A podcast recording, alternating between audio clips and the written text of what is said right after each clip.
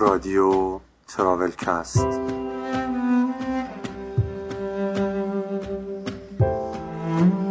سلام. من مجید قربانی هستم و شما در قسمت چهارم از فصل دوم رادیو تراولکست که در 26 دی ماه 97 منتشر میشه. خیلی خوش آمدید تو قسمت قبل بخش اول صحبت حسین و کیمیا خسروی رو شنیدیم و توی این قسمت ادامه اون رو خواهیم داشت. در پایان این اپیزود من دوباره میام تا چند نکته ریز رو بگم. حالا بی مقدمه بریم پیش حسین و کیمیا.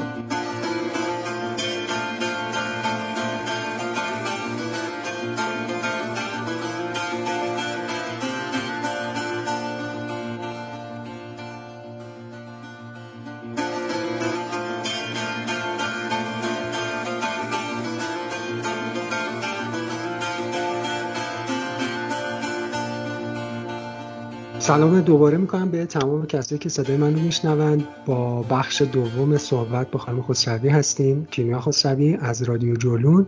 و خانم خسروی اگه صحبتی دارید شما بگید که من برم برای سوالا.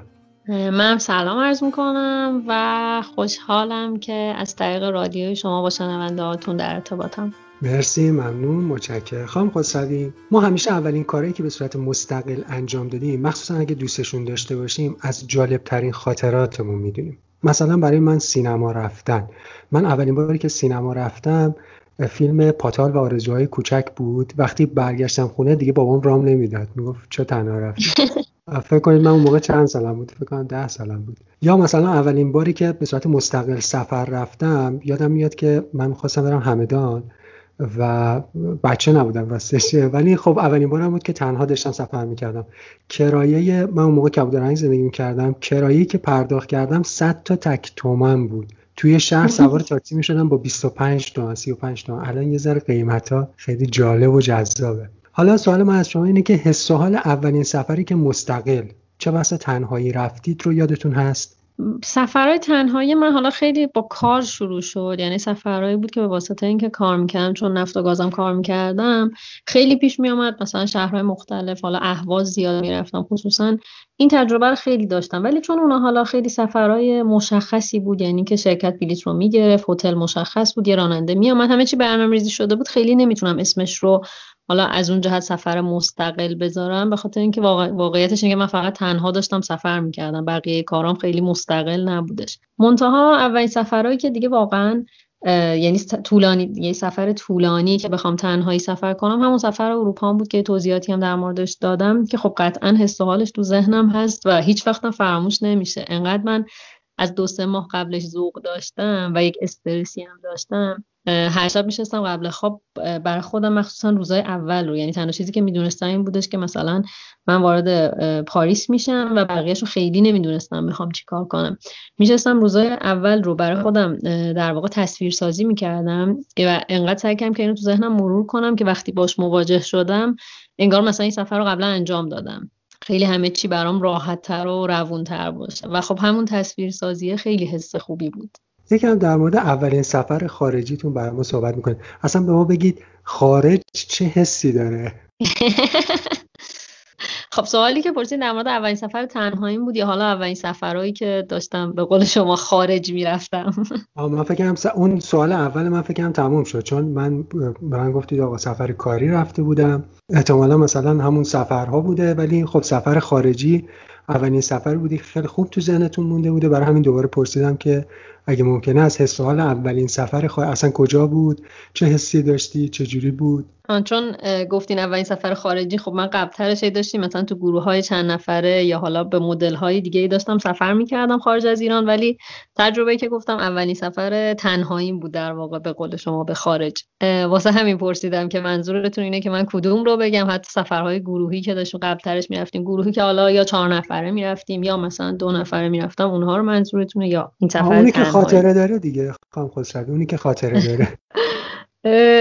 اولین من بذار اینجوری بگم اولین سفر در واقع خارجی که داشتم سفرم به سنگاپور بود و این شکلی بود که داشتم می‌رفتم پیش برادرم و حالا الان که دارم فکر می‌کنم یه جورایی می‌تونم اونم به نوعی سفر تنهایی حساب کنم به خاطر اینکه من بلیت گرفتم رفتم پیش برادرم منتها اون براش خیلی کار پیش اومد و واسطه کارش مجبور شد که چند شب سنگاپورم نباشه و هی بره جاهای مختلف و منم مثلا فکر کنم 21 دو سالم بود. تنهایی واسه خودم اونم سنگاپور که یه جای یه دنیای متفاوتیه یه خورده عجیبتره و واسه اون موقع من خیلی زیادی پیشرفته بود. اصلا یه چیزی شاید الان اگر برم سنگاپور انقدر به نظرم حالا دیگه عجیب غریب نیاد.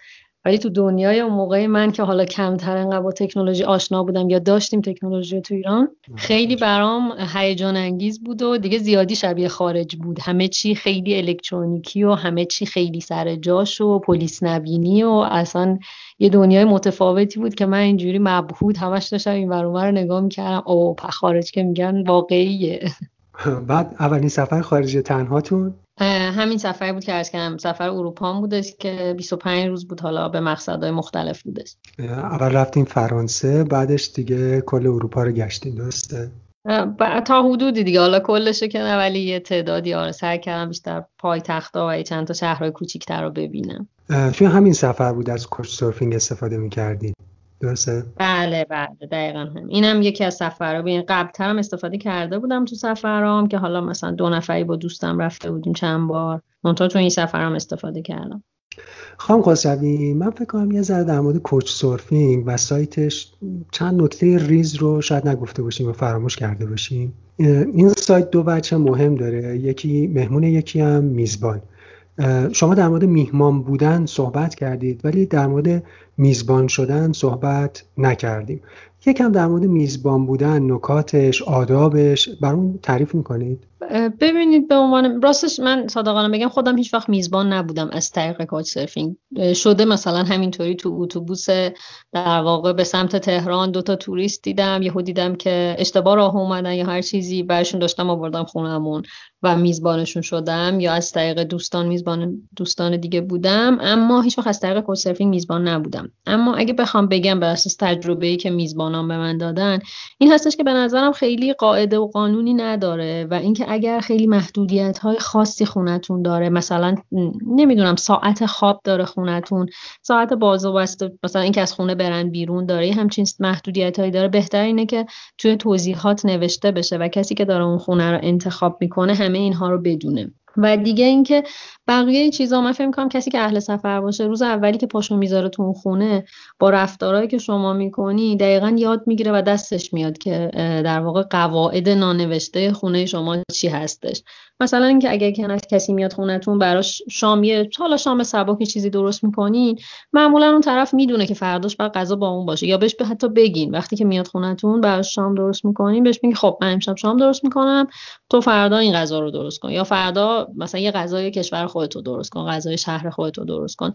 یه جوری که به نظر من در هر صورت چه میزبان هستیم و چه مهمان به نظر من این قضیه باید پایا پای بره جلو و هر دو نفر هر دو سمت قضیه از این داستان نفت ببرن و هیچ آزاری هم نبینن. و یه بخش دیگه از کرکتر اون خونه از طریق کامنت هایی که مهمونای قبلی گذاشتن شکل می‌گیره.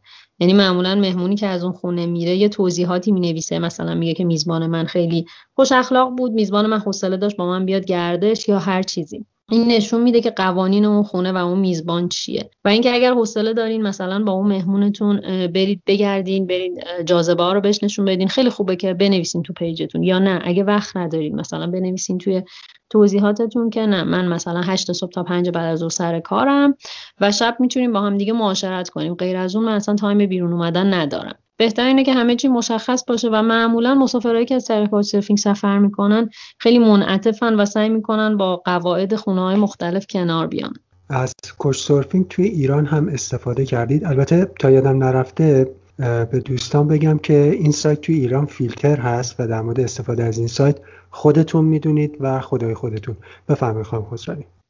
من توی ایران یک بار توی شیراز استفاده کردم. و بیشتر اینجوری شد که من کوچ سرفینگ رو انگار منتقل کردم به اینستاگرام. یعنی مدتی که خیلی کوله گردی می‌کردم توی شهرهای مختلف که می‌رفتم قبل از اینکه اصلا بخوام فکر کنم اقامتم به چه صورت باشه مثلا توی اینستاگرام اعلام می‌کردم دوستی هستش من دارم این شهر میام و اینا. از این طریق حالا با هم دیگه آشنا می شدیم شیراز استفاده کردم. ولی راستش الان که دیگه اقامتگاه های بومگردی خیلی زیاد شده ترجیح خودم اینه که حالا برم سمت اقامتگاه های بومگردی مخصوصا اگر گروهی سفر کنیم. به خاطر همین بیشتر میام سمت اقامتگاه بومگردی. ولی خب دوستانم زیاد استفاده کردن و مثل که توی ایران هم خیلی باب هست این قضیه. که از کوچ برای داخل ایران هم استفاده بکنه دقیقا. بله. حتی یکی از دوستانم تجربه جالبی که چند هفته پیش میگفتش این بودش که با یعنی یک دوست من که ایرانی بودن با یکی از دوست دو, دو تا از دوستاشون که آلمانی بودن داشتن سفر می‌کردن و فکر کنم حالا دقیق یادم نیست خاطرشون برای رشت بود یا برای یزد که از سمت هم این دوست من که ایرانی بودن همون دو نفر آلمانی شروع کردم ریکوست فرستادن توی کوچ سرفینگ و جالب بوده که اون دوست من که ایرانی بوده پیغام های مثبت بیشتری گرفته. خیلی جالب بود. می‌گفت یه جوری هم بینمون رقابت بود که اون خارجی ها می‌گفتن خب نه ما چون خارجیم همه ما رو زودتر میپذیرن. و دقیقا برعکس شده و مثل اینکه خیلی هم باب هست این قضیه. خارجی ها رگم خواب ما رو خوب دستشون گرفته بودن. دقیقا. من تو سوئیس میزبانم که اصلا خودش به خنده میگم. گو من چشام که روشنه چشام آبیه موهامم که روشنه. می‌دونم بیام ایران اصلا قشنگ منو رو هوا می‌برن و هیچ هزینه ای نباید بکنم و همه زندگیم راحته. برای همچین مهمونی که همچین تصوری داره شما می‌خوایم بگین که آقا شام امشب من دادم شام فردا شب تو بده. اون دیگه تعارفه رفته تو خونش. نه چجوری میشه ازش در کلا متاسفانه خب این مهمون نوازی اقراقامیز ما خیلی بد شده واسه همین من دارم میگم که از همون اول مشخص کنیم که همه چیز قرار هم پایا پای جلو بره. همون که مثلا اگر من دارم به تو شام میدم فکر نکن وظیفمه به خاطر اینه که من می‌خوام یه غذای ایرانی به تو بدم که تو هم فردا یه غذایی که برای کشور خودت هستش رو بر من درست کنی. متاسفانه این تصوره وجود داره که خب میریم و واقعیت هم هستا میریم ایران برامون غذا درست می‌کنن بهمون اقامت میدن حمل و نقلمون هم که هیچ هایی که هیچ دیگه. یعنی اصلا صنعت توریسم ما هیچ هیچ درآمدی نداره از یه توریست بکپکر خارجی. میترسم از این کشور خوسیده خوشبخت. بیدار بشم این طرف مرز نباشی.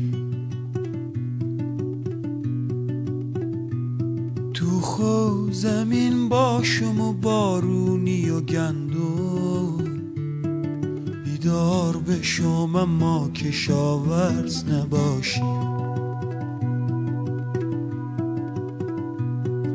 میترسم از اینجا بری و خونه برم به لحشم تو به معماری آوار بخندی.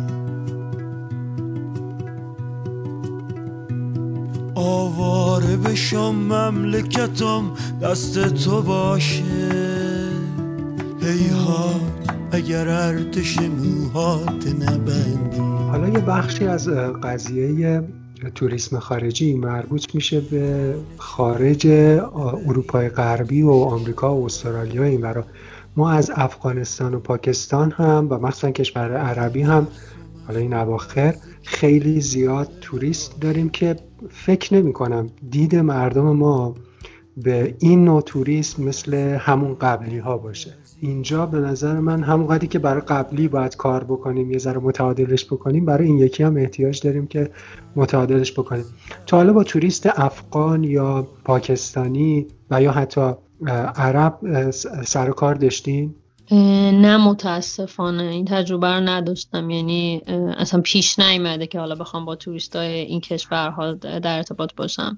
ارزم بزرگ شما که من وقتی رفته بودم این یک هفته ای که در واقع رفته بودم مشهد تنها چیزی که من می‌دیدم توریست پاکستانی بود و خیلی هم زیاد بودن و متاسفانه برای من خیلی جای تعجب داشت که انگلیسی هم نمی‌تونستن صحبت کنم. خیلی هاشون و نمی‌دونم حالا از بحثش بگذریم چون تو بحثمون نیست. برای بستن بخش سفر خارجی به نظر بد نیست اگه به پاسپورت ایرانی بپردازیم اول اینکه شما با پاسپورت ایرانی سفر می‌کنید دیگه. مدیر دو تابعیتی که نیستیم.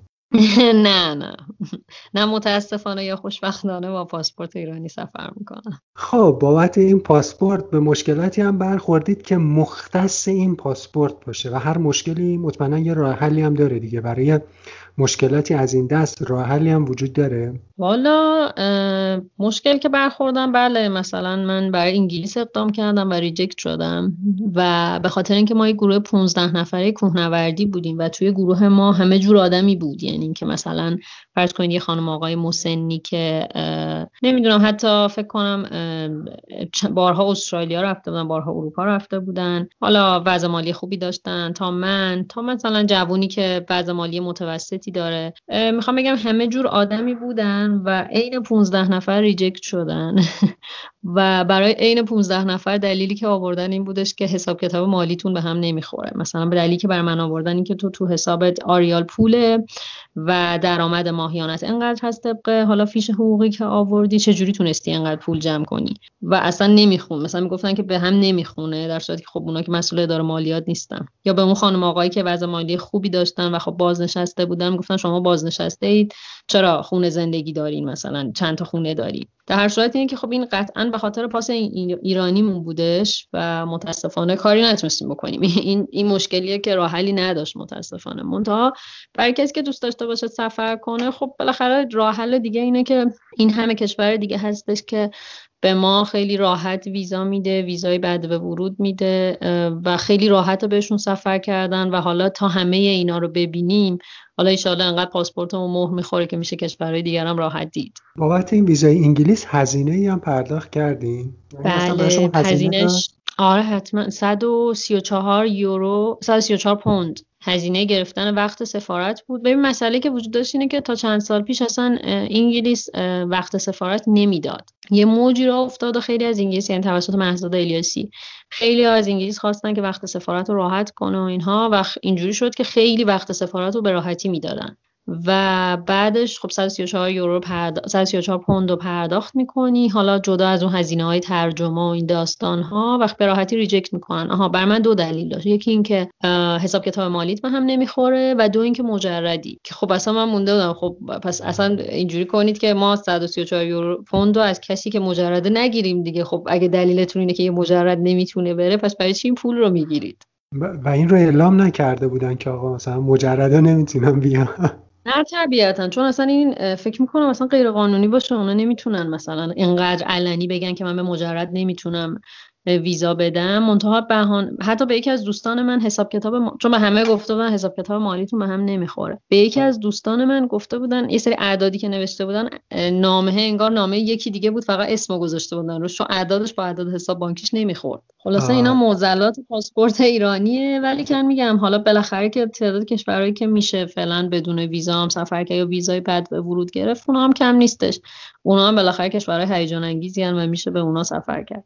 خب بریم همون سمت هیجان انگیزش اگه در مورد مشکلاتش حرف زدیم در مورد خوبیاش هم حرف بزنیم. بابت ایرانی بودن هم احتمالا برخورد خوبی دیدید. از این برخوردهای خوب که فقط بابت ایرانی یا به بهانه ایرانی بودن نصیبمون میشه. از اینها هم دارید بر ما تعریف کنید یه دونش که بگید که آدم بگه آقا خدای نصیب ما هم بشه. آره ایرانی بودن خیلی جاها به کار میاد. به خاطر اینکه خیلی مثلا هنوز توی نمی‌دونم اروپا خب خیلی عجیبه. مخصوصا دختر ایرانی بودنه یا حالا پسرش هم همینطور. اینکه من تمام درخواستای کوچ سرفینگ هم اینجوری شروع می‌شد. مثلا من یه دختر بکپکر ایرانی هستم و خیلی ها دوست داشتن مثلا ببینن یه آدم ایرانی که داره سفر می‌کنه اصلا چه شکلیه؟ حتی مثلا من شده توی همین خانه اولکا توریست خارجی داشتم و میاد و من بهش میگم من سفر می‌کنم باورش نمیشه. میگه من فکر نمی‌کنم ایرانی ها سفر کنن. واسه همین این خیلی برخورد مثبتی میاره. حالا توی جاهای حتی مثل لبنان مثلا من تجربه خیلی خوبی توی لبنان داشتم که هر جا با دوستم می‌گفتم می‌گفتیم ما ایرانی هستیم. خیلی مثلا بیش از اندازه احترام میذاشتن بهمون خیلی برخورد خوبی داشتن. حتی کارت تور لیدریه که ما من کارت تور لیدری در واقع بین المللی دارم و قاعدتا با این کارت من باید همه جای دنیا بتونم موزه رو رایگان برم. ولی از اونجا که همه جای دنیا براشون مهم نیست این کارت این کار نمی‌کنن. ولی توی لبنان می‌شد با اون کارت در واقع یا رایگان یا با تخفیف موزه ها رو دید. و اینکه خب برخوردا به عنوان یک ایرانی که سفر می‌کنه همیشه خیلی خوبه.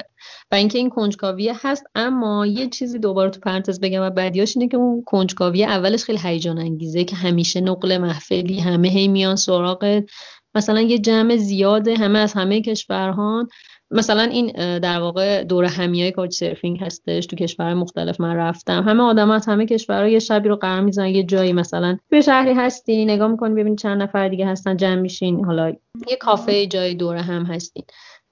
وقتی آدمای دیگه میان همه مثلا اسمشون رو میگن میگن سلام من فلانی هم از فلان کشور. و اینکه اول خیلی جالب وقتی میگه ایران همه دیگه دور جمعن یا عالم سوال دارن براشون عجیبه. اما بعد چند بار شرکت کردن اینم دیگه سخت میشه ها. یعنی این نقل محفل اقراق‌آمیز که این باید انقدر به همه اثبات کنی که نه ما سوار شطور نمیشیم نه ما عرب نیستیم نه اون هجابی که شما فکر می‌کنید هجاب سخت هست ولی اونجوری که شماها فکر می‌کنین هم نیست واقعا. اونم یه ذره دوباره میشه از سختیاش ولی در کل جالبه دیگه. همیشه یعنی مرکز توجهی. خب خدا شکر. ما یک بار رفتیم عراق و یکی از دوستان من همراهمون همراهمون بود ریش داشت و واقعا ازش انتظار داشتن عملیات انتحاری انجام بده. در خودشون چی میگن؟ خودشون دستی در آتش روی موضوع دارن.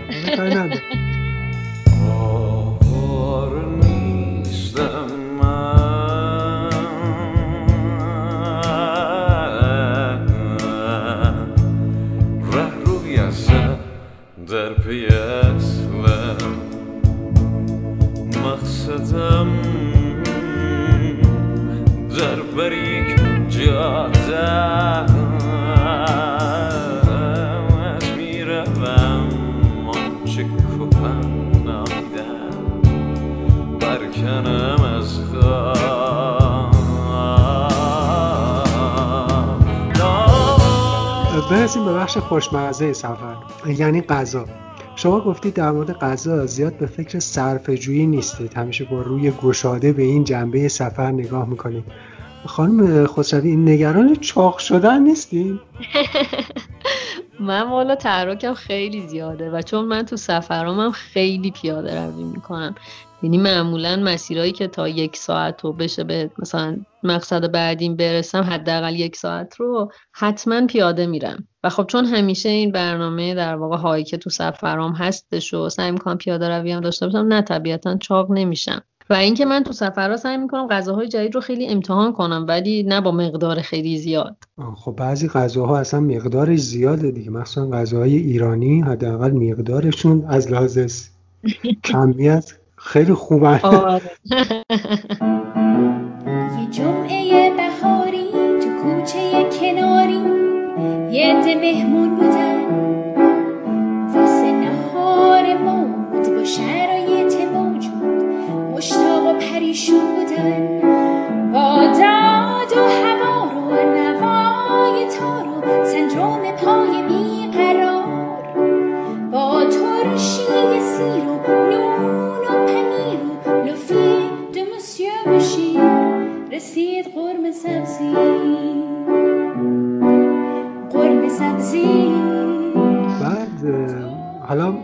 همه توصیه می‌کنم اگر کمی و کمتر از کمی به شکم اهمیت میدن حتما اپیزود غذای رادیو جولون رو گوش کنن که تازه منتشر شده. البته همه اپیزودهای رادیو جولون خوبه ولی اگه می‌خواید اشتهاتون باز شه این اپیزود رو واقعا از دست ندید. دل خودم هم افتاد. یه نکته که هست توی اون اپیزودی که در, در مورد غذا بود از آدمهایی مثل من که رژیم های خاص غذایی دارن حرفی زده نشده بود. راستش من وقتی کار می‌کرد کار الانم کار می‌کنم. توی شرکت قبلی وقتی کار می‌کردم ما غذامون همه توی یک جای خاصی میخوردیم که همه جمع می‌شدن. بعد گاهی اوقات صحبت می‌کردیم. من یه بار تصمیم گرفتم که از عادات غذایی خودم بگم. گفتم مثلا گوشت قرمز نمی‌خورم نمی‌دونم فرورده گوشتی نمی‌خورم سوسیس کالباس چیپس اینجور چیزا نمی‌خورم. توی اون جمع یکی از خانمای همکار گفتش که در واقع بیچاره اون کسی که زن تو میشه. و داستان قضیه اینه که همون خانم زن من شد بعدا.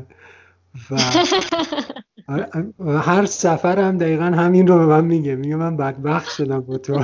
ازدواج کرد حالا سفر با رژیم غذایی چطور ممکنه؟ اصلا باش برخورد داشتید؟ کسی که رژیم خاصی می‌گیره. الان البته کار شما هم طوریه که با غذا هم سر و کار دارید. با آدم هایی که رژیم غذایی خاصی می‌گیرن مثل من یا رژیم غذایی خاصی روشون استندبای هست دیگه. با این جور آدم برای این جور آدم ها توی سفر کردن چه توصیه میشه کرد؟ چطوری از غذا توی سفر لذت ببرن؟ اول اینکه مرسی از انتقادتون. درست میگین ما باید یه بخشی رو اختصاص می‌دادیم به این قضیه و جا انداختیم. حالا بعدها در موردش حتما صحبت می‌کنیم. ببین برای افرادی که حالا رژیم خاصی دارن من چیزی که دیدم چون خودم رژیم خاصی ندارم راستش. سعی می‌کنم مراعات کنم ولی خیلی خط قرمز ندارم. منتها چیزی که دیدم مثلا افرادی که گیاهخوار هستن مثلا توی کاوچ سرفینگ چه میزبان باشن چه مهمان حتما این رو تاکید می‌کنن و میگن ما گیاهخوار هستیم و سعی می‌کنن که میزبانی که انتخاب می‌کنن یا مهمانی که انتخاب می‌کنن از این لحاظ رژیم غذاییش نزدیک باشه. خیلی کمک کننده است و فکر می‌کنم که حالا این بحث توی در واقع همسفر هم خیلی مهمه. یعنی اینکه همسفری که انتخاب می‌کنین تا حدودی آداب غذاییش مشابه باشه خیلی کمک کننده است. چون سخت میشه دیگه. موقع ناهار حالا من هی دارم گیاهخوار مثال می‌زنم چون یه چیز کلی تر و برای همه ملموسه. موقع ناهار یه نفر می‌خواد بره به طور مثلا کباب بخوره یکی می‌خواد نه مثلا میوه بخوره. و اینکه من فکر می‌کنم که شاید اون فردی که یه مقدار خط قرمزاش پررنگتره و رژیم غذایی خاص داره باید مواد اولیه و یا یه سری چیزهایی که باعث میشه که مثلا زودتر احساس سیری کنه رو حتما همراه خودش داشته باشه. چون ممکنه شرایط خاصی که اون داره رو هر زمان و یا تو هر شهر و کشوری نشه به سرعت پیدا کرد. پس بهتره که خودش به فکر خودش باشه و قبل از اینکه بخواد مثلا تیم رو محدود کنه همسفرش رو اذیت کنه خانومتون رو اذیت کنین. قبلترش فکر می‌کنم که بهتر باشه که مثلا اگر کسی گیاهخواره با خودش میوه داشته باشه همیشه. یعنی همراه خودش داشته باشه. اگر اون اطراف رستورانی که غذا گیاهی داشته باشه پیدا نکرد بتونه خب بره تو همون رستوران بشینه میوه بخوره. یعنی من فکر می‌کنم اون فرد با خودش بیشتر به فکر خودش باشه و هر روز از صبحش بدونه که می‌خواد برای وعده غذاییش چیکار کنه. حالا من یه چیزی در مورد این بنده خدا خانم من اصلا میرم به سلام می‌کنم و بهش میگم که آخه من درسته خیلی چیزها رو نمی‌خورم ولی خیلی چیزهایی که می‌خورم رو واقعا زیاد می‌خورم. خیلی هم چاق نیست درست ولی خب بنده خدا اذیت میشه دیگه.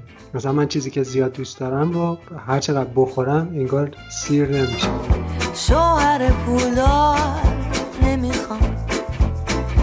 وزیر دربار نمی‌خوام. می‌خوام باشه. مثل من بیخونه باشه. واسه اون کلبه چوبی مثل یه خونه خرابه. واسه من قصر تلایی یه سرابه یه سرابه. خواستگاری واسه چی؟ بله برو.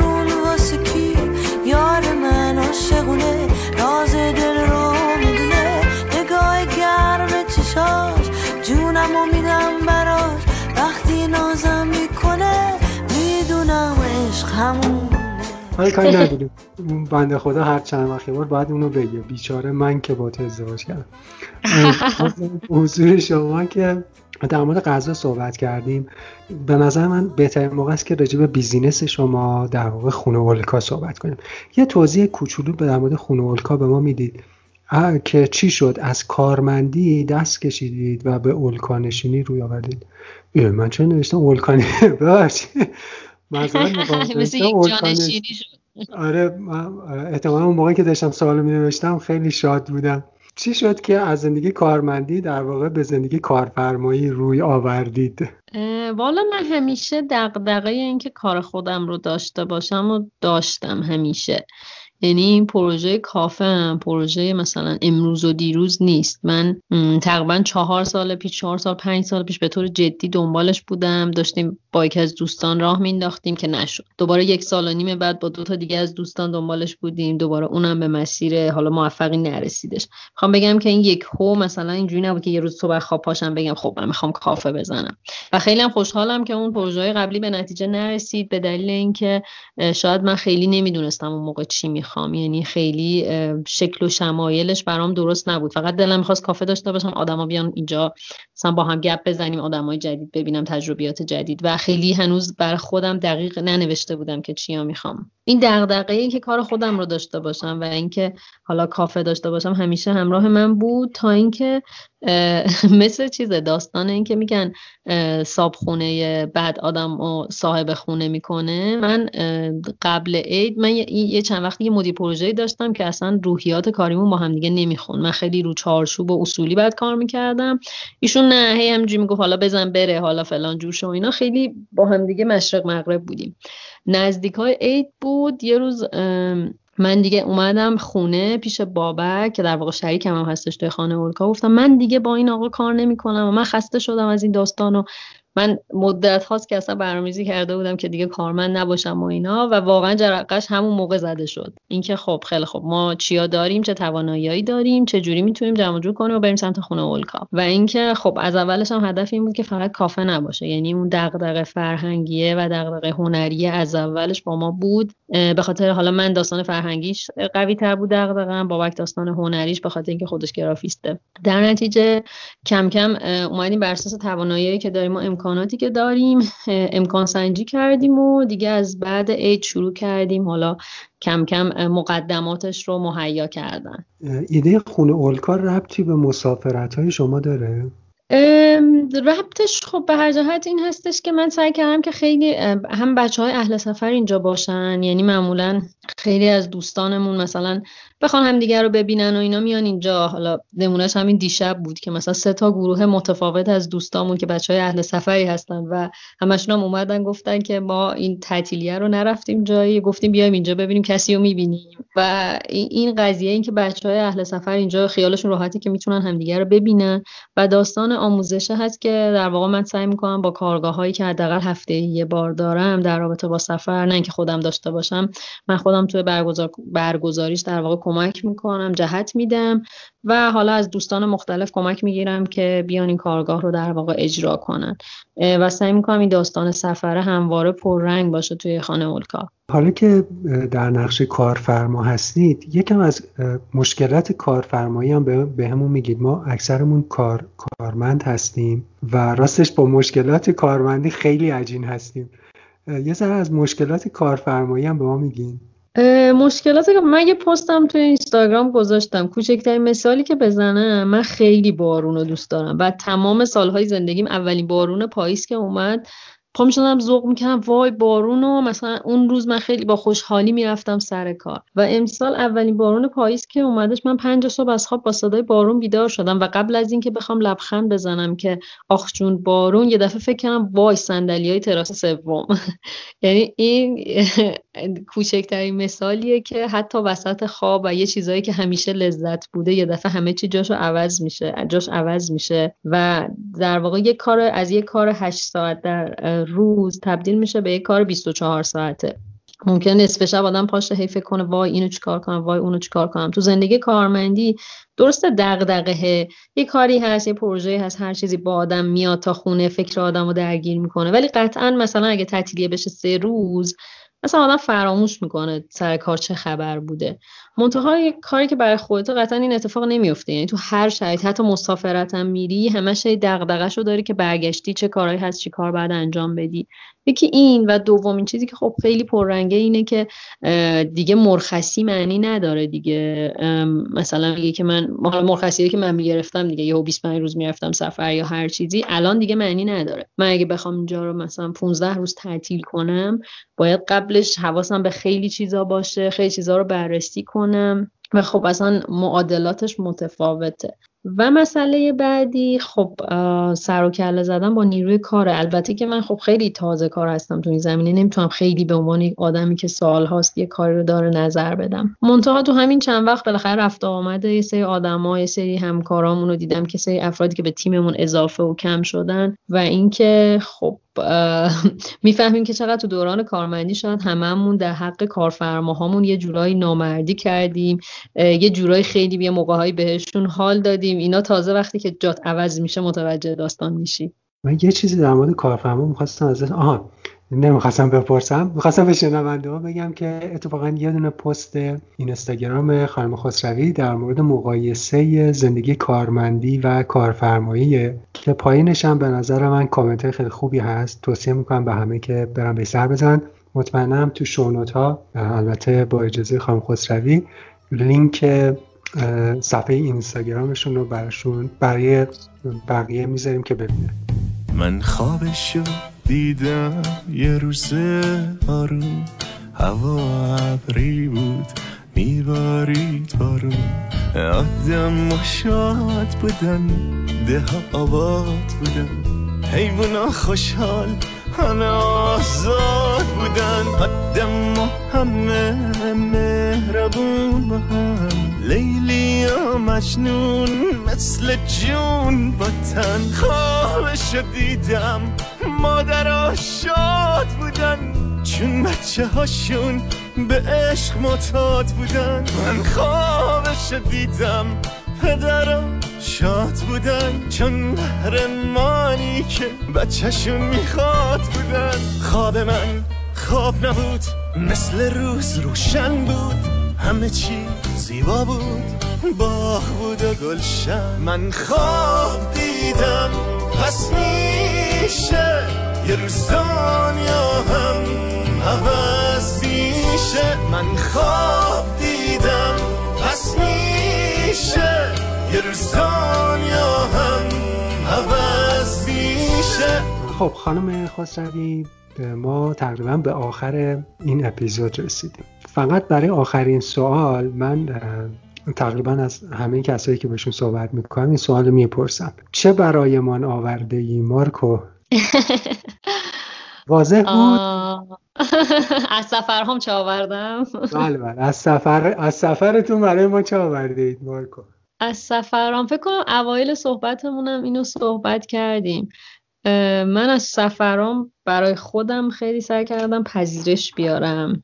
یعنی که پذیرش همه چی بپذیرم که همه چی هر شکلی هست این نیز بگذرد و اینکه خیلی نجنگم. و حالا همیشه سعی کردم که اینو به آدما منتقل کنم. یکی این و دیگه اینکه یکم دیگه باید فکر کنم. خب،. من یکم سوالتون رو آره من یکم متوجه شم با سوالتون رو. باشه من یه کوچولوی توضیح به شما بدم. ببینید من با یه بنده خدای صحبت می‌کردم که مثلا یه مثال سادهش این بود که می‌گفت آقا من رفتم یه جایی توی آمریکای مرکزی بود فکر می‌کنم اصلا اسم کشورش یادم رفته بودم اونجا گفت وقتی وارد اون محیط شدم یاد یه جایی افتادم تو جاده چارلوس که رفته بودم. اصلا انگار مو نمی‌زد یکی بود. فقط و فقط یه تفاوتی داشت. این بود که مثلا اونجا تمیز بود. خیلی تمیز بود. ولی اونجایی که من تو ذهنم از ایران داشتم اصلا کسی که داشتم صحبت می‌کردم ایران ایران زندگی نمی‌کرد. ولی خب ایرانی بود میومد می‌رفت و می‌گفت تصوری که من از ایران داشتم این بود که اون عکسی که من از اونجا داشتم پر آشغال بود. فوق العاده زیاد آشغال بود. و اگر بخوام بگم که مثلا برای مردم ایران یه چیزی بیارم برای حالا شمایی که ما که مخاطبش بودیم بخوام یه چیزی بگم می‌گفت خیلی ساده تو آشغالتون نریز زمین یه فکری برای در واقع محیط زیستتون باید بکنید.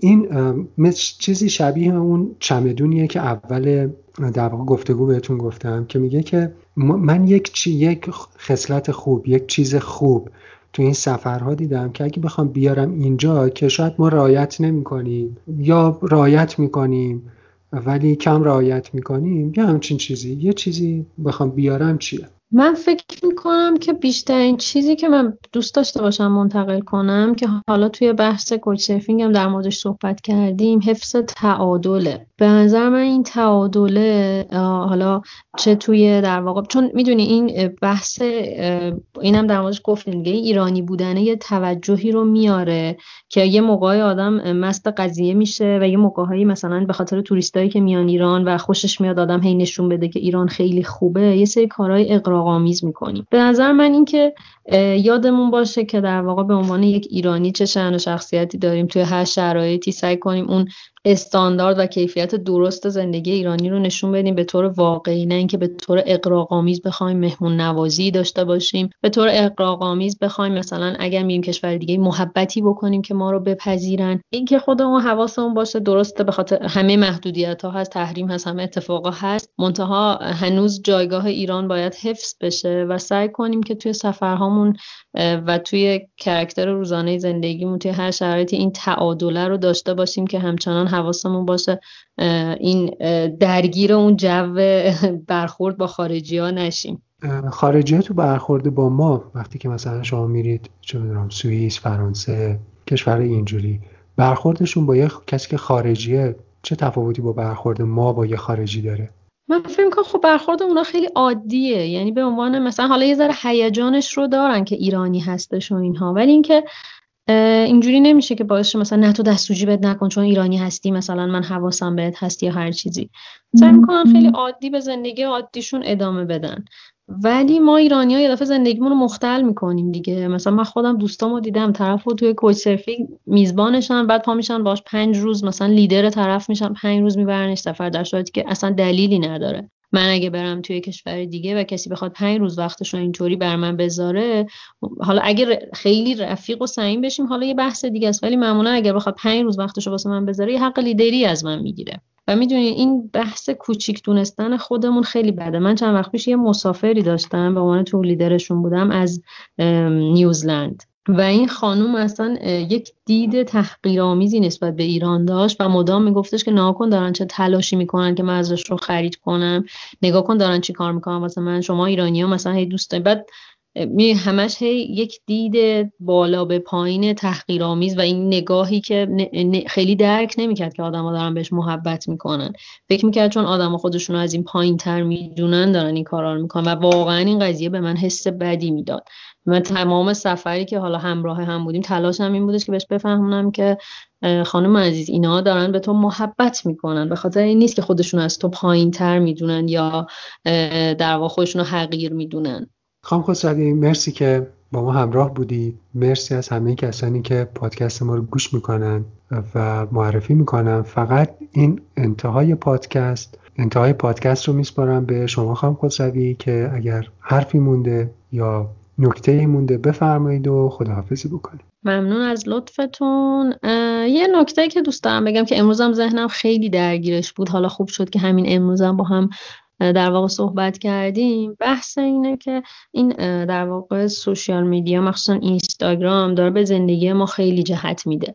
حالا برای بچه های سفر داره به سفرهاشون خیلی جهت میده و من می‌خواستم از همه خواهش کنم که قبل از اینکه هر سفری رو شروع کنین بشینید فکر کنید که از سفر چی می‌خواین. اینکه الان یه موجی هست الان دیگه پاییز و زمستون همه دارن میرند هرمز دیگه. یعنی هر کسی که اهل سفر هست یا نیست. نگاه می‌کنه اینستاگرامش داره میره هرمز همه دارن hitchhike می‌کنن همه یه خط ثابتی رو دارن میرن. ولی اگر من می‌خوام بگم که بشینید با خودتون فکر کنید و ببین اگه 99 درصد اهالی سفر دارن یه مسیر رو میرن ولی به نظر شما اون مسیر غلطه؟ نه ازشون حمایت کنین نه خودتون اون کار رو انجام بدین. من به شخصه به عنوان آدمی که به دفعات hitch کردم و الانم اگر جایی لازم باشه hitchhike می‌کنم می‌خوام بگم که می‌خوام ازتون خواهش کنم تو مناطق جنوبی خصوصا و حتی جاهای مرزی دیگه و حتی جاهای محروم به هیچ شما hitchhike نکنین. در واقع اون جوامع محلی تنها درآمدشون ممکنه صنعت توریسم باشه. هیچ دلیلی نداره که با افتخار تو اینستاگرام یا هر جای دیگه عنوان کنید که با قایق hitchhike کردم. و اگر کسی رو می‌بینید که داره این کار می‌کنه ازش حمایت نکنید نریم بهش بگین ای چه آدم خفنی هستی. چون اون 10 تومن 15 تومن 20 تومن پول قایق برای ماها هیچی نمیشه ولی برای اون جامعه محلی خیلی پوله. پس می‌خوام بگم که قبل از اینکه این موج هیچ هایک و موج سفرهای این مدلی درگیرش بشین یه برآورد و دو دو تا چهار تای بکنید ببینید که منفعت قضیه براتون چیه بعد اون سفر رو شروع کنید. موفق باشید.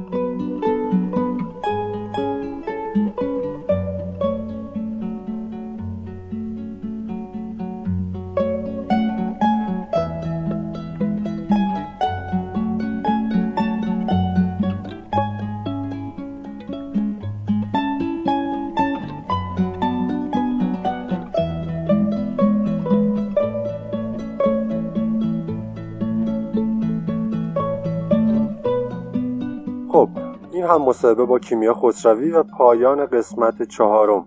پیش از اتمام این قسمت دیدم که بد نیست چند تا نکته رو من اضافه کنم.